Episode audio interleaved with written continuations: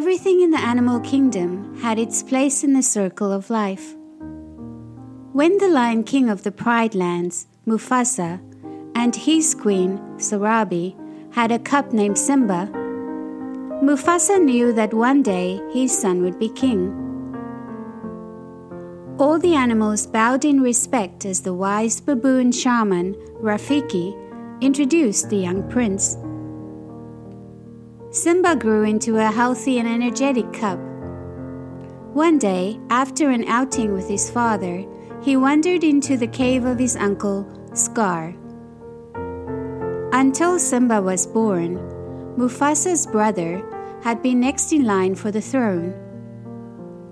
Scar was jealous of Simba, but the cub didn't know that. Simba proudly told his uncle, My dad just showed me the whole kingdom, and I'm going to rule it all. He didn't show you what's beyond that rise at the northern border, Scar said shyly. He said I can't go, Simba replied. He's absolutely right. Only the bravest lions go there, Scar said, to tempt his nephew. An elephant graveyard is no place for a young prince. Simba immediately raced home and convinced Nala, a girl cub who was his best friend, to explore the elephant graveyard with him. When they got there, the cubs looked at the elephant bones with awe. They were just about to step inside a giant skull when Zazu, a bird who was the king's advisor, caught up to warn them how dangerous it was outside the Pride lands. Danger? Ha! Huh. I walk on the wild side, Simba said confidently. I laugh in the face of danger. Just then, Simba turned to see three large hyenas who looked very hungry. Do you know what we do to kings who step out of their kingdom? One hyena threatened. Then the snarling hyenas chased the cubs into a ravine that was blocked by a large elephant skeleton. The cubs were trapped Suddenly, there was a tremendous roar. Mufasa arrived and frightened the hyenas away. Zazu took Nala home. Mufasa scolded his son for putting her in danger. Simba was ashamed that he had disobeyed his father. I was just trying to be brave like you, he said sadly. I'm only brave when I have to be, Mufasa said. Being brave doesn't mean you go looking for trouble. I guess even kings get scared, huh? Simba asked. Mufasa nodded gravely at the young cub. Father and son rested in the tall grass and gazed at the evening sky. Simba loved spending time with his father. We'll always be together, right? he asked. Look at the stars, said Mufasa. The great kings of the past look down on us from those stars. Remember that those kings will always be there to guide you, and so will I. When Scar heard that Simba escaped, he made a plan with the hyenas. One day, Scar brought his nephew into a gorge and promised him a wonderful surprise if he would wait on a certain rock. Then, on Scar's signal, the hyenas chased a herd of wildebeests until they began a furious stampede.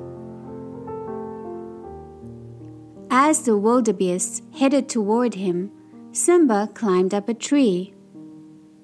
He held on tight, but he was slipping fast. He didn't know how much longer he could hang on. Suddenly, Mufasa appeared and carried Simba to a ledge. But a wildebeest slammed into Mufasa, knocking him into the thundering stampede. Dad! Simba cried. Mufasa leapt up and clung to the edge of a cliff, trying to pull himself to safety. By the time Simba got there, it was too late. His father had died. Simba believed Mufasa's death was his fault. He had not seen Scar push his father. Run away, Simba, Scar advised the young cub. Run away and never return. The hyenas chased the young cub far away. Then Scar returned to Pride Rock and announced to the lions that he would be their new king. Simba ran until he collapsed in the desert from heat and exhaustion. Luckily, two curious animals found him a meerkat called Timon and a warthog named Pumbaa. Simba's new friends took him home to the jungle and introduced him to a new fun loving way of life. Timon liked to say Hakuna Matata a lot, which meant no worries. Even when he had his doubts, Simba tried grubs and other unusual foods that his new friends said were delicious. He played in the waterfalls and gazed at the stars with Timon and Pumbaa. It was fun, but Simba often thought about his family and his old life. He did his best to put the past behind him. The years passed and Simba grew up. One day, a young lioness came to the jungle looking for food. Simba recognized her. It was Nala, his best friend from when he was a cub. She told him what had happened since Scar had taken over the Pride Lands. The hyenas roamed freely, and there was no food or water for anyone. Nala believed that Simba was the only one who could save them. We've really needed you at home, Nala said. You're the king. If you don't do something soon, everyone will starve. Simba was heartbroken, but he could not face going back. Then Rafiki appeared. The wise baboon convinced Simba to forget his doubts. You follow old Rafiki, he knows the way. The shaman led Simba through the jungle. They stopped beside a pool of water. Then Simba looked up. A vision of his father appeared in the night sky. You must take your place in the circle of life, Mufasa advised. You are my son, and the one true king. Simba knew his father was right. With his friends by his side, Simba returned to Pride Rock. In front of all the animals, he confronted Scar. The choice is yours. Either step down or fight, Simba challenged. Scar refused to give up his throne. Instead, he told everyone that Simba was responsible for Mufasa's death. Then he cornered his nephew on a cliff. Suddenly, Simba's foot slipped and he was hanging from the edge just as his father had. Scar leaned over. Here's my little secret, he whispered. I killed Mufasa. At last, Simba found the strength to fight back.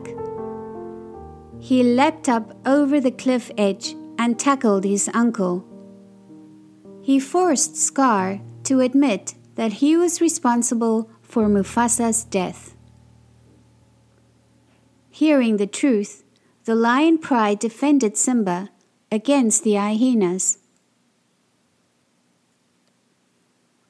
Simba and Scar battled across Pride Rock, exchanging powerful blows. Finally, they both fell near the edge. Simba ordered his uncle to leave the Pride lands, but Scar attacked Simba again. Simba dodged the blow, and Scar fell over the side of the cliff.